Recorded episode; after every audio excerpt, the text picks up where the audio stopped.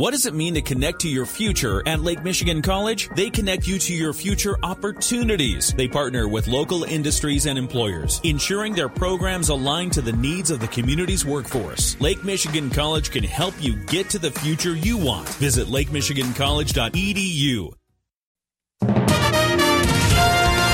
WSJM News Now. This is the 5 o'clock news block on News Talk Sports 94.9 WSJM. Brought to you by the Town Crier Wire. In the newsroom, I'm Andrew Green.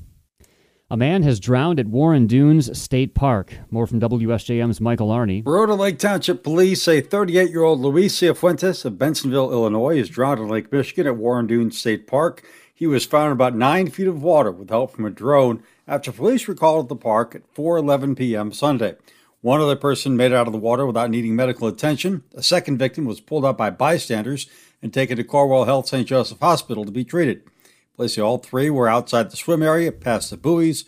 Waves were two to three feet high during the rescue. Cifuentes was brought to a rescue boat by a Lake Township water rescuer who had to remove his life vest to dive down to the bottom of the lake to reach him. I'm Michael Arning, WSJM News. Michigan officials hope to build a new tech hub in the state that could create thousands of new jobs and billions of dollars in investments.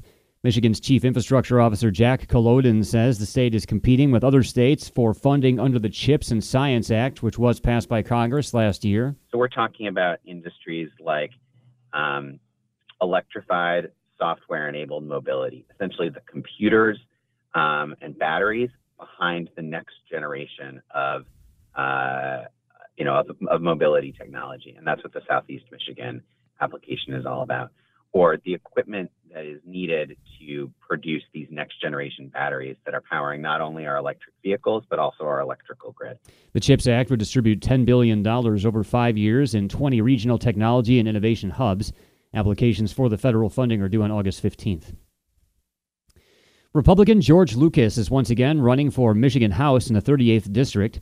Lucas ran in the Republican primary for the seat last time, losing to Kevin Whiteford, who then lost the general election to State Representative Joey Andrews. Lucas is a Chikaming Township realtor who, once, who was once named the Realtor of the Year by the Southwestern Michigan Association of Realtors. He's also been the president of Chikaming Open Lands and the Southwestern Michigan Association of Realtors.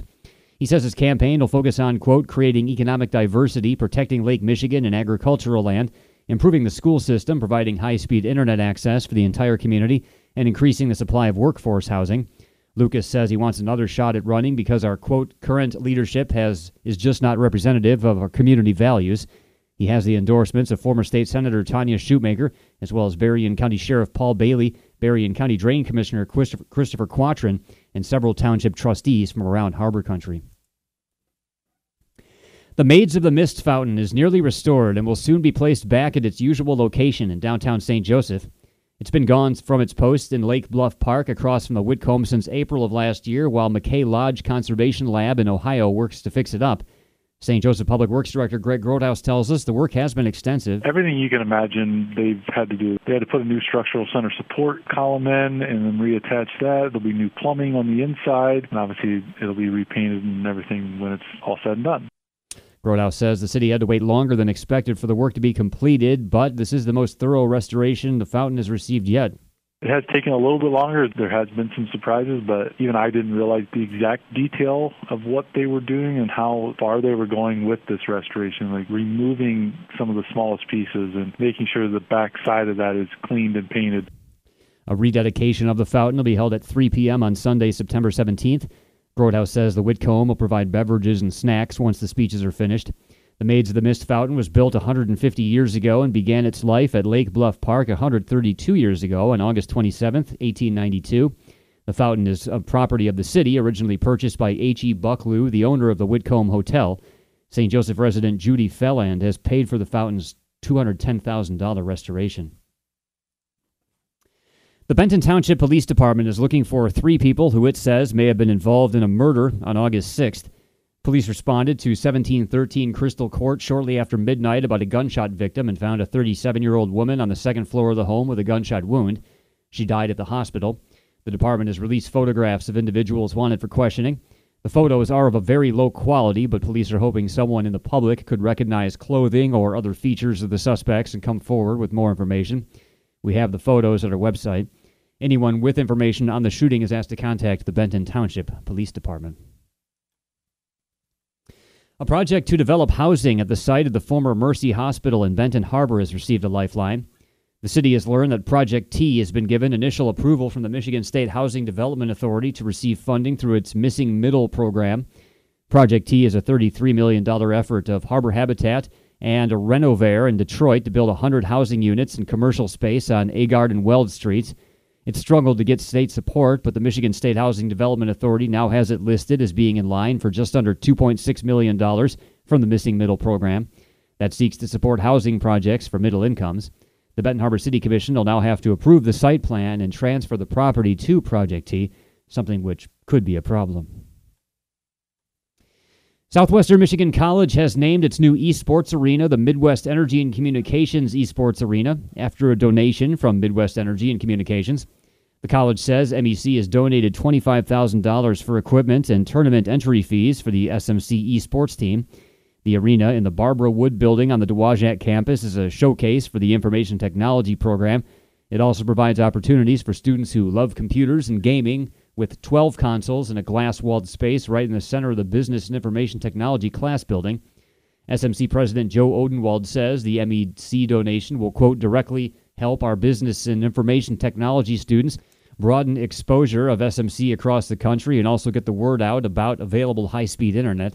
Southwestern Michigan College formalized its esports program in 2021.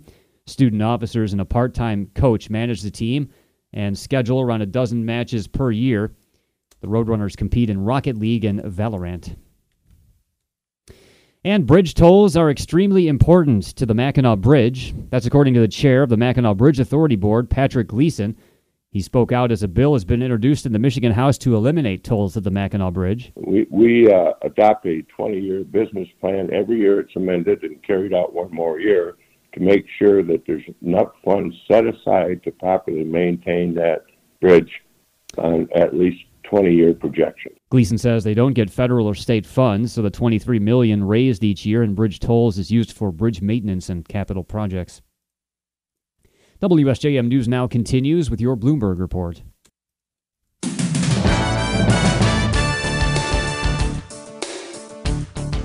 WSJM News Now continues, brought to you by Imperial Furniture in Dowagiac, where furniture shopping is fun. At least 96 people are now confirmed killed in the wildfire that moved into Lahaina on Maui last week. ABC's Alex Stone is on Maui now as search and recovery efforts are underway. He has the story of one man's survival. Denny Euchert has lived in Lahaina for 15 years. He tells us he ran for his life, helped pull people out of their cars, and jumped into the ocean hiding against the seawall rocks. It was a nightmare, one of my worst nightmares. It was, you know, being burned. He says he truly thought he was going to die. Thank God somebody was looking out for me, and I almost gave up honestly, I almost gave up there towards the end. Photos on his phone show massive amounts of fire and ash raining down on victims who were desperately trying to stay alive. Alex Stone, ABC News, Maui. As the Maui wildfire approached, residents of Lahaina had moments to make decisions that would determine whether they lived or died. It became a harrowing, narrow window of time in one of the most lethal natural disasters the country has seen in years. There were no sirens, no one to tell people what to do. Residents were on their own to choose whether to stay or to run. Some survived out of luck. They fled in cars or on foot or heard from neighbors and people fleeing nearby which direction was safe to run. Some helped people over the seawall that separates the town from the ocean. At least 96 have died, and those who lived are haunted by what they endured. Attorneys for Hunter Biden now say in a court filing that a diversion agreement on a gun charge is valid and binding, while furthering the plea agreement on tax charges is moot after it fell apart in court. More from ABC's Brittany Shepard. Lawyers for the president's son now argue that the second part of his plea deal remains in effect. That diversion agreement on a felony gun charge would allow Hunter Biden to avoid prosecution if he adheres to certain terms. His attorneys say that that portion was a separate contract negotiated and entered outside the presiding judge's purview. Prosecutors have suggested that additional charges could be filed in California or Washington, D.C. But in the meantime, a judge has ordered prosecutors to respond to Biden's attorneys by noon on Tuesday. Brittany Shepard, ABC News, Washington. Court officials in Atlanta have published a list of criminal charges against former President Donald Trump. But as a Fulton County grand jury began hearing from witnesses today, there was no public indication Trump had been indicted in a long running investigation of the 2020 presidential election. The list was deleted shortly after Reuters reported on it, and a spokesperson for Fulton County District Attorney Fani Willis said it was inaccurate. The charges included state racketeering counts, conspiracy to commit false statements, and solicitation of violation of oath by public officers. Meanwhile, with less than two weeks to go until the first Republican presidential debate, the 2024 Republican field made its way to Des Moines this weekend to get some uh, vital face to face time with voters. ABC's Rachel Scott is in Des Moines with more. Nearly the entire Republican field descending on the Iowa State Fair this weekend. Desperate to make their mark. But campaign stops like this could be more challenging for the former president in the coming months. He's now bracing for a fourth possible indictment in Georgia and could be on trial in a separate case starting January 2nd, two weeks before the Iowa caucuses. Parents in Louisville are searching for backup plans after school bus problems forced schools to close. But ABC's Brian Clark says those problems can be found across the nation. The last student was not dropped off from the first day of school in Louisville until almost 10 o'clock, capping off a disastrous day of busing problems that caused Jefferson County schools to close Monday and Tuesday. In Orlando, parents are being asked to carpool instead of relying on buses. Rideshare company HopSkipDrive says it conducted a survey and found that an estimated 80% of districts are dealing with driver shortages. There could be problems ahead in the nation's largest school district. Here in New York City, school bus drivers could strike at the start of the school year next month. Brian Clark, ABC News, New York. A national political movement that could offer a bipartisan presidential ticket in 2024 as an alternative to major party nominees has now won ballot access in 10 states. The latest happened in North Carolina when the State Board of Elections voted Sunday to recognize the No Labels Party as an official party following a successful petition effort.